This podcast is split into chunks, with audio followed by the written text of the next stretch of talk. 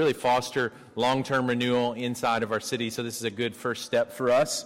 Um, this morning, we're going to continue our Marriage Matters series. And uh, I was greeted in my office as I was uh, preparing this morning with a, a wonderful good news announcement from my daughter that the notebook now is on Netflix.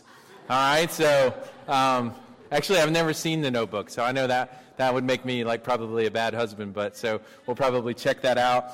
Um, but in that same vein, as we're talking about marriage, um, it's impossible for our definition and expectations of love not to be affected by Hollywood to some degree or another. I mean, uh, in the movies, it's absolutely portrayed as this inescapable magnetism that brings people together um, and it draws not only a couple together, but everyone that's around them kind of gets sucked into their own orbit. And most movies focus in on that moment of attraction and where people come together. It wouldn't be a story without a few obstacles to overcome, but for the most part, I mean, romantic comedies, they end at the end of the couple getting together, and it's just assumed that they live happily ever after. And so, um, if you are a married couple, or if you've ever been in a married couple's home, um, you know that, like,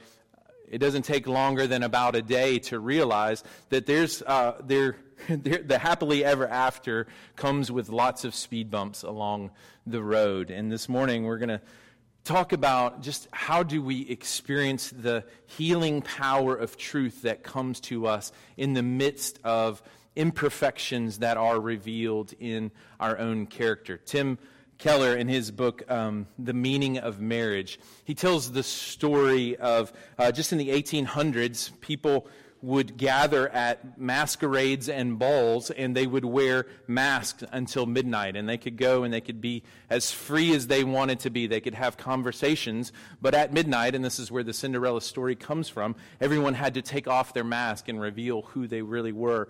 And he said that's a lot like what marriage is about right? There's this moment where you can have all of these things that lead to attraction and coming together. But there's a point inside of marriage when the mask has to come off. And this is what he said. He says, What in that moment are the flaws that your spouse will see?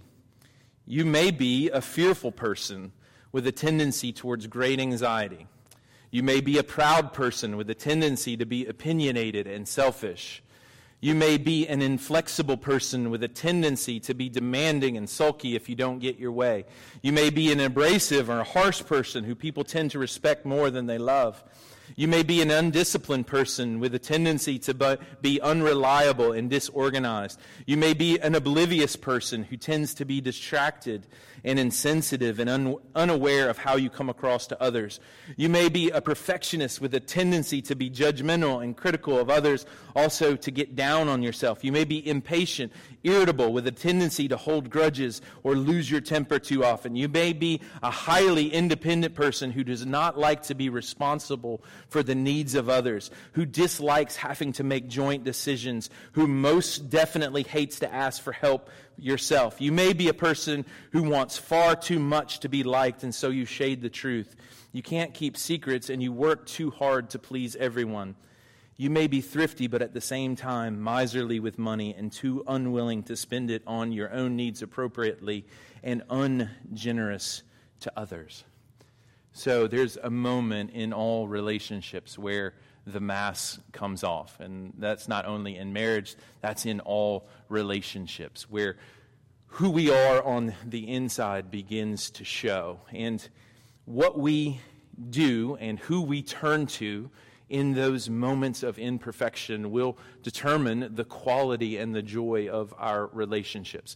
This morning we're going to look at James chapter 4 that helps us understand where these conflicts come from that so easily sneak up on us inside of our lives. And what we're going to see is there's this beautiful reality for Christian relationships and Christian marriage that, that despite the reality of sin and quarrels and fighting and conflict, that a couple can actually be closer as a result of working through things and seeing Jesus show up in a big way and bring redemption and healing. forgiveness is the greatest gift that anyone can give their spouse, where people are seen with their mask off and they're able to say, Listen, I see who you are at the base of who you are. And I still love you and accept you, not based on what you've done, but based on the gospel of Jesus Christ. And that's where we have a real opportunity, whether you are married or single. Um, if you're single and you think there is any opportunity that you will ever be married, this is uh, you can consider this your first session of premarital counseling. This would be if you were in my home, if you were in my living room. This would be one of the first passages I would take you to because this really helps us when those moments of dis illusionment come into practice. So, if you have your Bibles open to James chapter 4, would you stand with me? We're going to read verses 1 through 6. What causes quarrels and what causes fights among you? Is it not this, that your passions are at war within you? You desire and you do not have, so you murder. You covet and cannot obtain, so you fight and quarrel. You do not have because you do not ask. You ask and you do not receive because you ask wrongly to spend it on your passions. You adulterous people. Do you not know that friendship with the world is enmity with God? Therefore, whoever wishes to be a friend of the world makes himself an enemy of God. Or do you suppose that it is to no purpose that the Scripture says he yearns jealously over the Spirit that he has made to dwell in us? But this is the hope. But he gives more grace. Therefore, he sa- it says, God opposes the proud, but gives grace to the humble. This is the word of the Lord. Thanks be to God. You may be seated. Let's pray. Father, so much right now we want to heed James' invitation just to humble ourselves before you and humble ourselves before one another, to realize that fights and quarrels come from the inside. They come from our passions and our desires that so easily are centered on anything and everything but you. But I also love this truth that you give us more grace. I, I pray that grace would flow to us um, in our marriages, in our relationships, and that we would be um, filled to overflowing with who you have created us to be. To do that, we need you to show up um, to really perform this word inside of us so that we can dwell in peace and in unity. It's in Jesus' name we pray. Amen. So before we get into James chapter 4, there's a couple of connections that I think we have to make. There's some underlying assumptions that we need to bring into the text. First, James 4, I mean, this is a picture of a church that's absolutely falling apart at the seams. There are rich people that are oppressing poor people, and there are fights and factions and quarrels going all along. So this isn't a, a text that's particularly about marriage, but this is a text about how the world works um, if you have relationships and they are strained, right? If you have a friendship, the, the reason that they become strained are the same reason that marriage quarrels and conflicts exist, right? I mean, if you have been a part of a relationship that has absolutely come off at the hinges, the reason in, that that happens is found in James chapter 4. So, James chapter 4 helps us to understand where conflict comes from, but more importantly, it gives us a way of escape and it gives us a way of hope that there is grace for those that humble themselves and run to see the grace of the Savior. The second thing that I think we have to keep in mind as we're thinking about marriage in the marriage context is that God is the one that's most passionate about marriage, right? Marriage was God's idea. Not only is He most passionate about this idea of marriage, if you are married here this morning, He is the one that's most committed and most passionate about your marriage. So He's given us James chapter 4 as this way of escape, and it's also to guard us and to allow us to enter into all of the gifts that He has for us inside of marriage. And there's just just this, this burden that I have this morning that, that for everyone, whether you're married or single, that today would be about healing, right? The only reason that God ever exposes what's going on inside of our hearts and inside of our relationships is because he wants to bring redemption and he wants to bring healing. And that's what James chapter 4 is all about. God is the most committed to our marriages, so much so that he sent his only son into the world to die for everything that wants to pull our marriages apart. He hasn't left us to do this in our own strength or in our own wisdom. And the, the hope that we have this morning is that there is no one that is beyond the hope and the grace of God. Like God specializes in raising the dead. He loves to bring dead things to life, cause barren things to begin to bear fruit. And that's my prayer for all of us this morning. But marriage, at its base level, is about unity and it's about oneness. In Genesis chapter 2 and Ephesians chapter 5, there is this picture of two people becoming one flesh. That's a physical representation of a spiritual reality. There's a oneness that's supposed to be experienced inside of marriage, and it's multi layered and multifaceted. There is um, a spiritual oneness that we're supposed to experience between husband and wife, where we, at our best, are partnering together with God in our spouses becoming the person that God's created them to be. Like, that's a, a spiritual oneness that God's created us for. But there's also a relational oneness that we're to experience where we, as Ray Ortlund says, have an unaccused existence before our spouse, where our marriages are meant to be this place of safety and intimacy and joy, where we accept one another not based on our own performance, but we accept each other based on what Jesus has done for us. And when those things are flowing together, it is a beautiful picture and it is a wonderful thing to experience.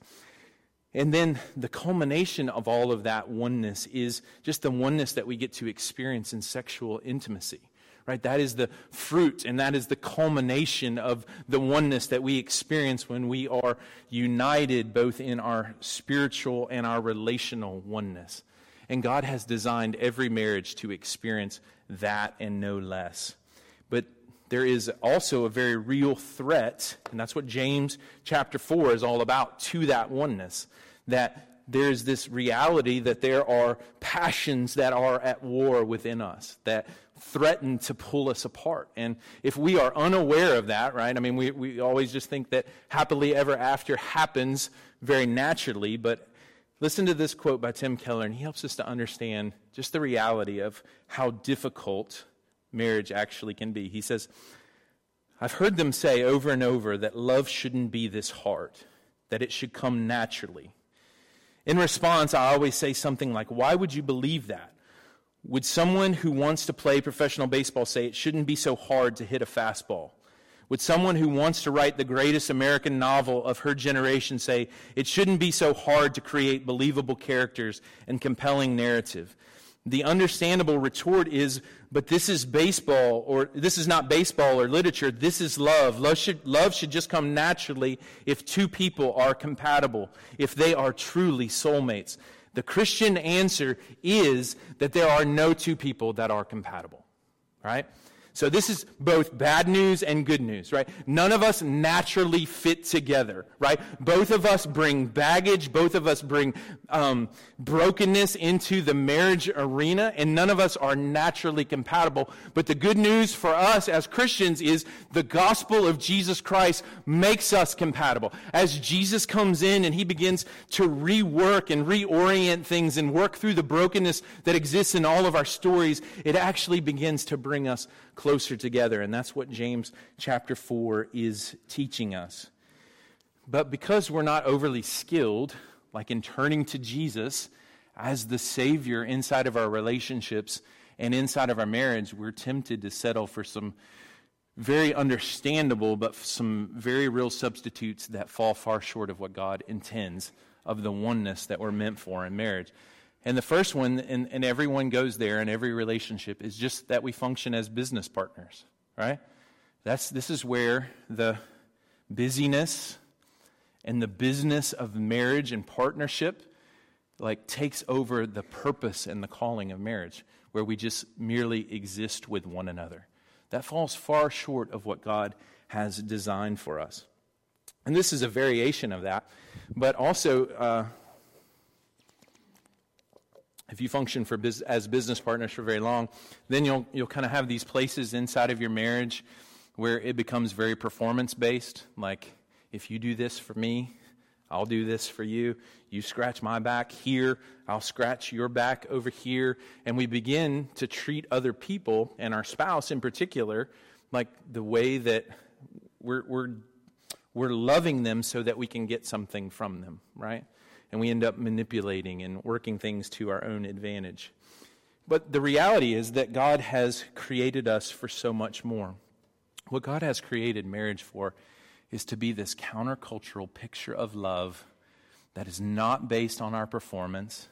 It's not based on just merely coexisting, but it's based on the gospel of Jesus Christ, where sacrificial love, sacrificial unity, and sacrificial joy is the fruit of all that He has created us for. So, James 4 is a gift to help us protect that oneness and that unity that marriage is actually created for.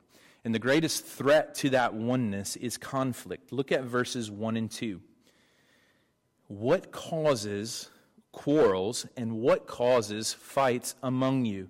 Is it not this, that your passions are at war within you? You desire and you do not have, so you murder. You covet and you cannot obtain, so you fight and you quarrel. You do not have because you do not ask. And then verse 3 says, You ask and you do not receive because you ask wrongly to spend it on your passions.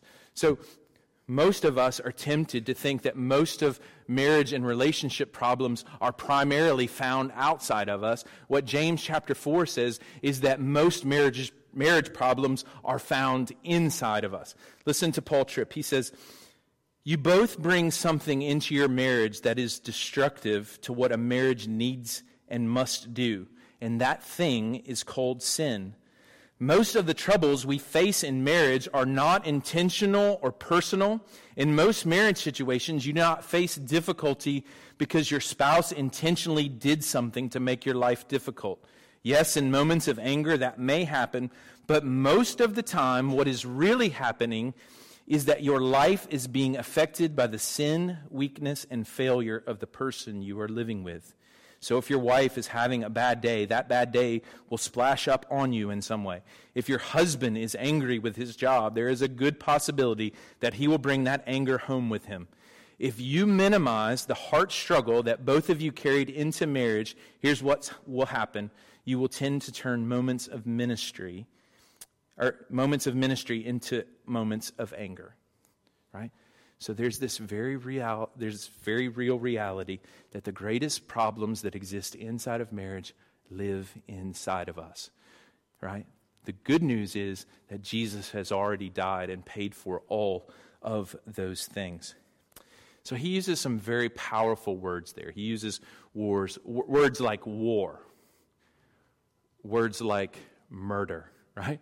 We not, may not be physically guilty of murdering our spouse, but I mean, certainly can do that with our words, certainly can do that in our hearts pretty quickly on a moment's notice. And what James is teaching us is that all conflict is rooted in competing desires. Conflict is rooted in competing desires. So, what most often happens inside of my own marriage it's not that we want bad things, but it's just that we want different things. And in those moments, we want those things too much, and we're willing to go to war to get them. If you don't believe conflict is driven in competing desires, I mean, if you're a couple here, I mean, think about the last time you tried to pick a restaurant, right? Friday night, where are we going to go, right?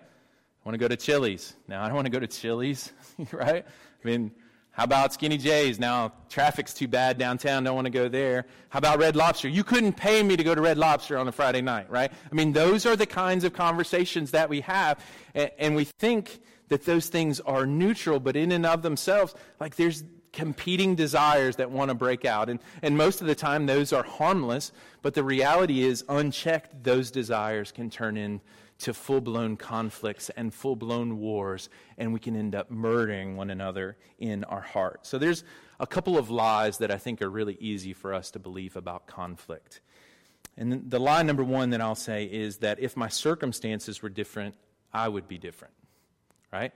So, the primary the primary problems inside my marriage are my budget or my lack of time management, or if I just had more money, or if I just had more time, or if I just had more margin, or if my kids were just better behaved, like I would be the perfect spouse, right? Because we tend to locate the problems inside of marriage outside of our marriage, like in all of the circumstances that are around this. And now, now, now, the reality is that it's not wrong to have a budget. It's not wrong to have a calendar. It's not wrong to try to grow in communication.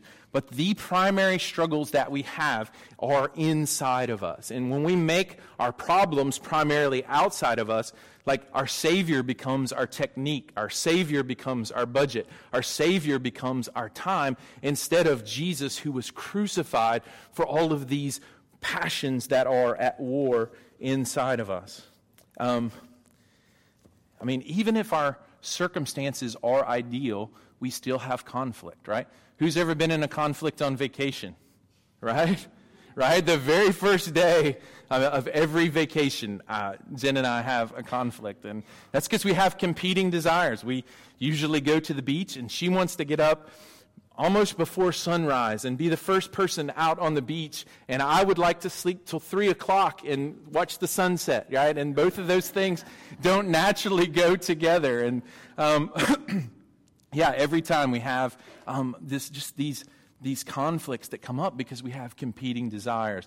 And thankfully, you know, we're able to humble ourselves and love one another and serve one another. But I mean, that's just that's just what it's like. Or um, if you've ever been to Disney World, right? I mean, it's supposed to be the happiest place on earth, but it is the home of the most meltdowns on earth from people age two to age 62.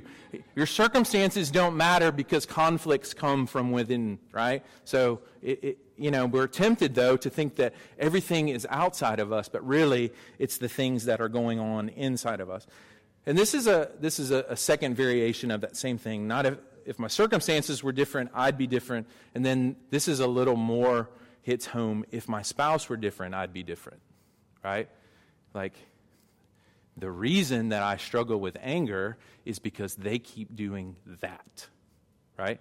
And we blame all right, this Garden of Eden stuff. If, if she would stop doing that, then I could be a better husband over here, right? So we blame all of our problems like on our spouse. We say, it's her fault. It's his fault, right?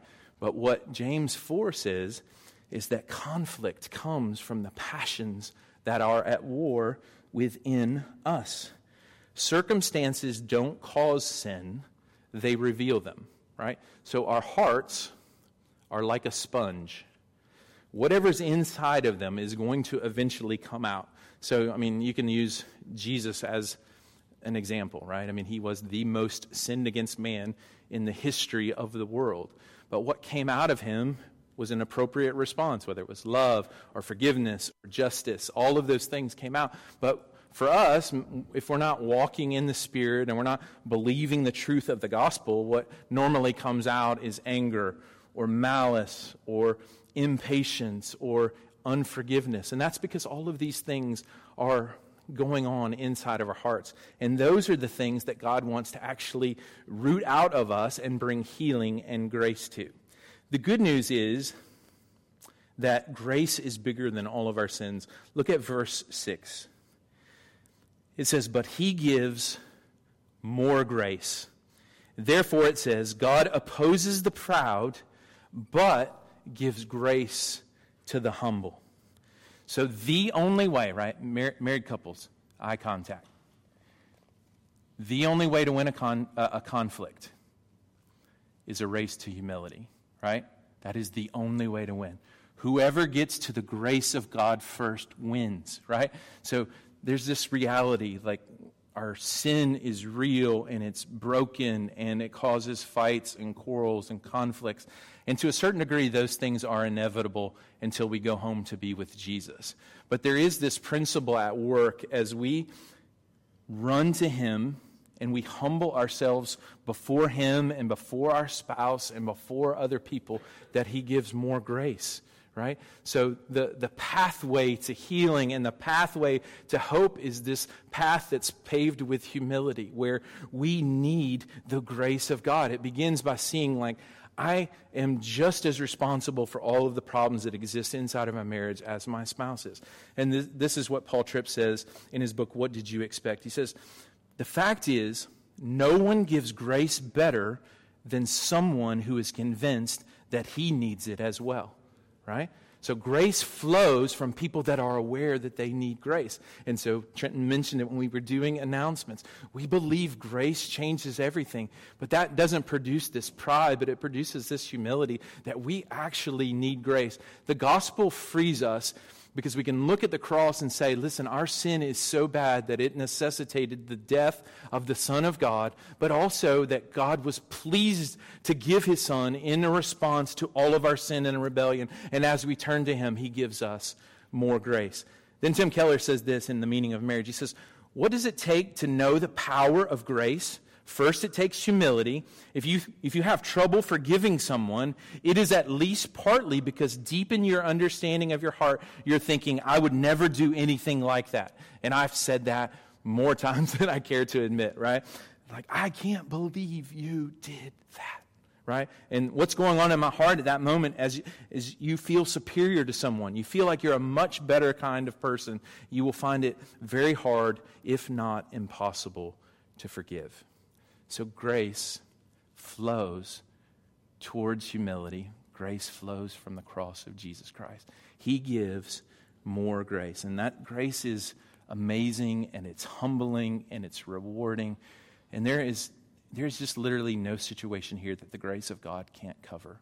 And God wants to be here and He wants to be present with us um, to help us to experience what that might look like. So I'm to I'm to give a couple of examples of what this might look like to kind of get underneath the, the heart of conflict. And then we're going to go into some times of ministry. The first is like statistics tell us, or research, that the number one cause of conflict in any marriage is money, right?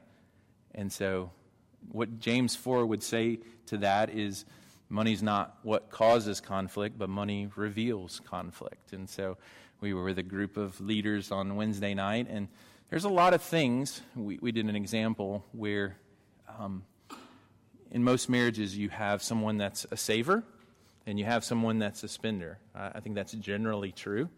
And what's going on in those situations?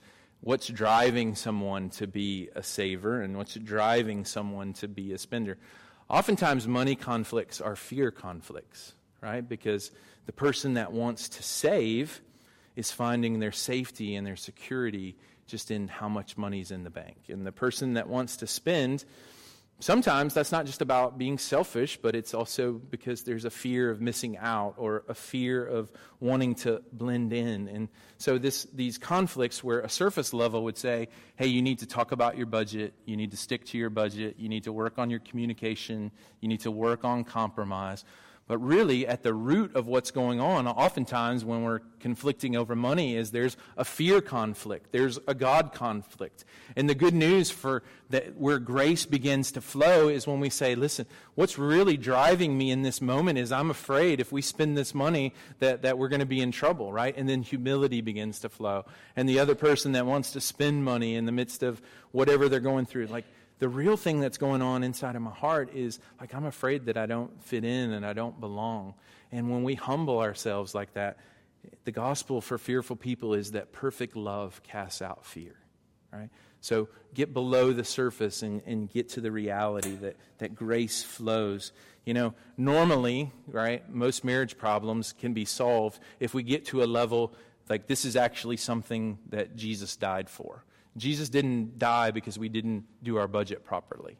Jesus died because we're fearful people and we want to find our security and our rest and our identity in money.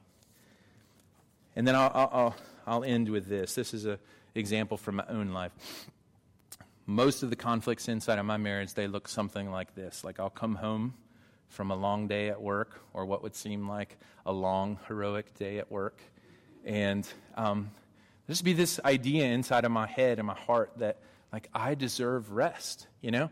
Um, but the circumstances of my life, when I walk through the door, rarely are conducive to rest. So, um, if you don't know, have five children, and um, most of them are excited to greet me when I walk through the door. My wife is there, um, and there are like a million things that are going on as I walk through the door. And depending on what happened during the day, like I normally want to withdraw. And it's not just to find rest, oftentimes it's a little deeper than just being selfish.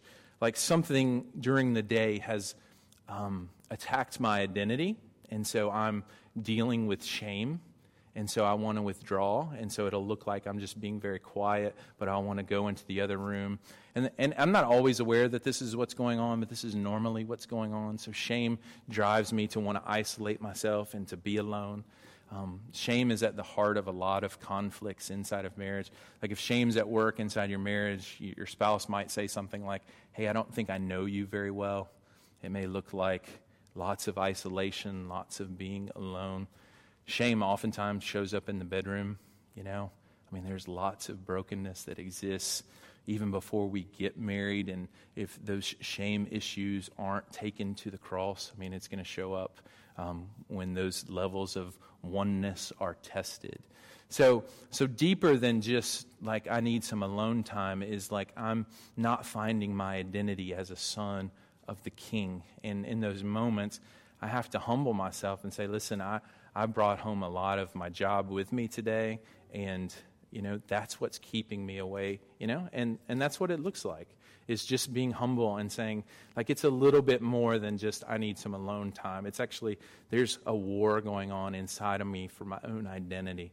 And yeah, we don't do this perfectly all the time by any means. Like, we, by the grace of God, are learning how to humble ourselves inside of marriage. But this is just a, a, an unrelenting reality that if we're going to experience the oneness that God's created us for, that we have to humble ourselves and see grace come to us. Um, I want to I give you. We're going to pray for folks in just a few moments, but I want um, Kevin and Ashley Holmes to come up. They're going to share a little bit of their story with us, um, and they're going to see what redemption looks like um, inside of marriage. So, can we welcome them?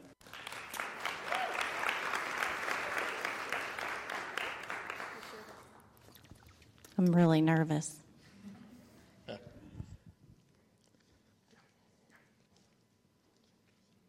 Not sure where to hold the mic, so if I'm loud or not loud, just tell me.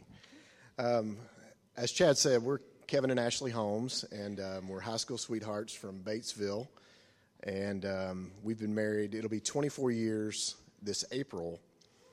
Um, yeah, thank you. Yeah. because of Jesus. Yeah. And you'll see it's, uh, it was not without conflict that you make it 24 years. I think it's probably impossible. But um, anyway, uh, this is not memorized, so we've, we're going to read it, so just bear with us. When Chad asked us to share our story this week, I'm going to be completely honest. Um, my heart sank, and my flesh really didn't want any part of it. Um, sorry, I'm like shaky. well, that doesn't make any better. Thank you. that just makes me more, more emotional. Good, it does yeah. look good, but okay. Sorry. Oh, if you want to make me cry, put your arm around me. Okay, guys, our story is hard. There's so much junk and sin and regret and dysfunction and generational stuff. And Kevin had the same reaction this week. But then we realized, isn't that all of us? See, you shouldn't have put your arm around me. no, I got it. I got it. I got it. Okay. Married or not, we all have hurts and trauma and sin and desperate need for redemption. After praying and taking a moment, we knew we had to share because we are living examples of the redemptive power of Jesus. After a rocky 17 years of marriage, we found ourselves separated, and Ashley was most certainly filing for divorce. And honestly, no one blamed her. I certainly didn't. I started drinking when I was 13, and alcohol had robbed me of everything I held dear. We had treat, been treating the symptoms of our sin in our lives instead of our hearts for years. We were white knuckling it and doing things in our own strength. Um, we would have seasons of victory, but our sins would always come back with more force than ever. The enemy had us right where he wanted us. In the silence one day, I heard clearly from God that I needed to wait on filing for divorce. It was so hard not to. It was so hard not to. But I called my attorney and asked him to pause the process. So, how do two people go from the brink of divorce to redemption?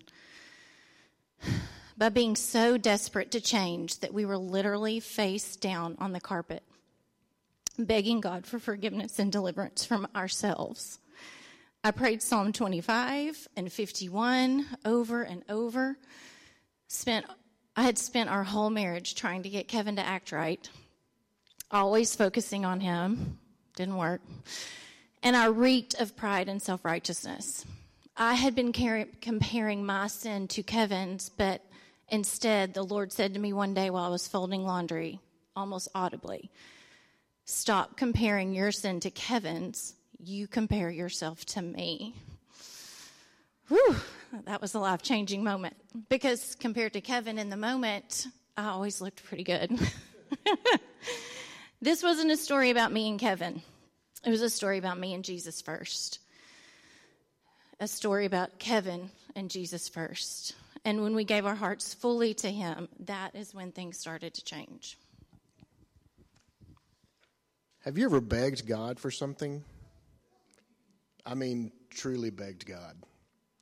I'm sure there are some of you in here who know exactly what I'm talking about. Following my own plan for life had brought me to a breaking point, and I could continue down that path, hurting myself and those around me, or I could, ju- I could trust God wholly for the first time in my life. To do this, I had to beg God to change my heart. And as an Enneagram 8, I have a hard time trusting anyone beyond myself, God included. So if I really wanted life change, I would have to trust Him complete with, completely with my life, no matter what. This is what I begged for. I wanted true submission, true obedience. I wanted all of what Christ had offered. For those of you who have been in similar circumstance, you already know the outcome. God will change your heart. You just have to submit and die to self. Obedience to God's word is key. What that looked like for me was waking up every day and beginning my day with prayer. I would beg God for change and repeat that prayer all day until I lay my head on my pillow at night. And I would thank God for making it through that day and repeat my prayer once more. I simplified my life into asking God to help me do the next right thing in every moment all day. When I fully realized that the enemy was trying to take out my family and destroy my children, I was filled with a righteous anger from the Spirit that was palpable. I put a stake in the ground that day to do everything that the Lord had, was going to ask me to do according to His word and the prompting of the Holy Spirit. I'm a visual learner and I'm a huge fan of The Lord of the Rings. Any other fans in here? Okay. Um, I kept visualizing that scene on the bridge with Gandalf in the first one, The Fellowship of the Ring. Do y'all know what I'm talking about? And he keeps slamming down that stake and he says, What? You shall not pass. That's the visual I had in my mind of where we were.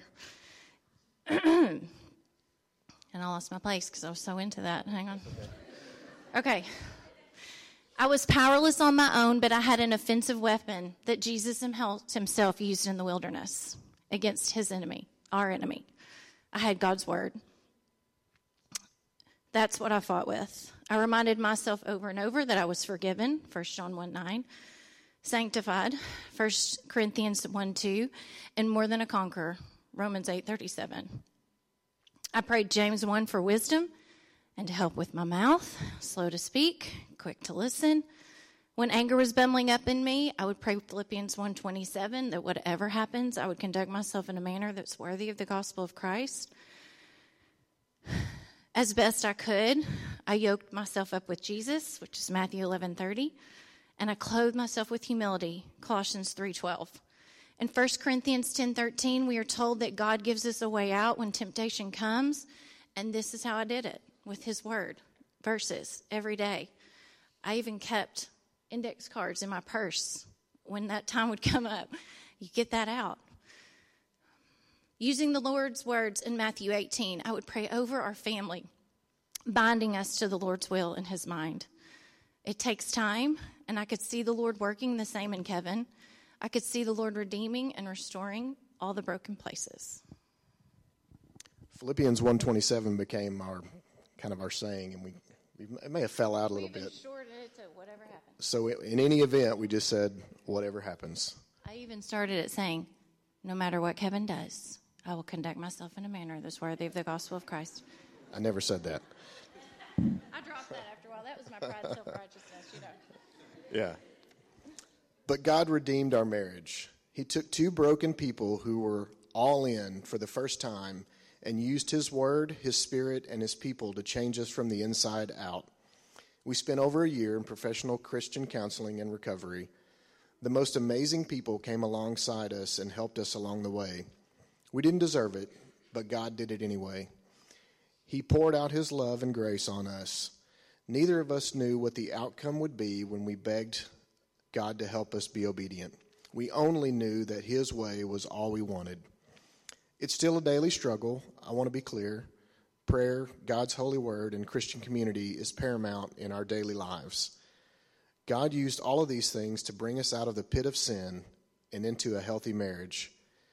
Today, we don't take our marriage for granted. We both remember all too vividly what can happen when we take control of our own lives. The consequences of doing it our own way keep us running back to Him. And my prayer is that we'll never forget that God is our Redeemer.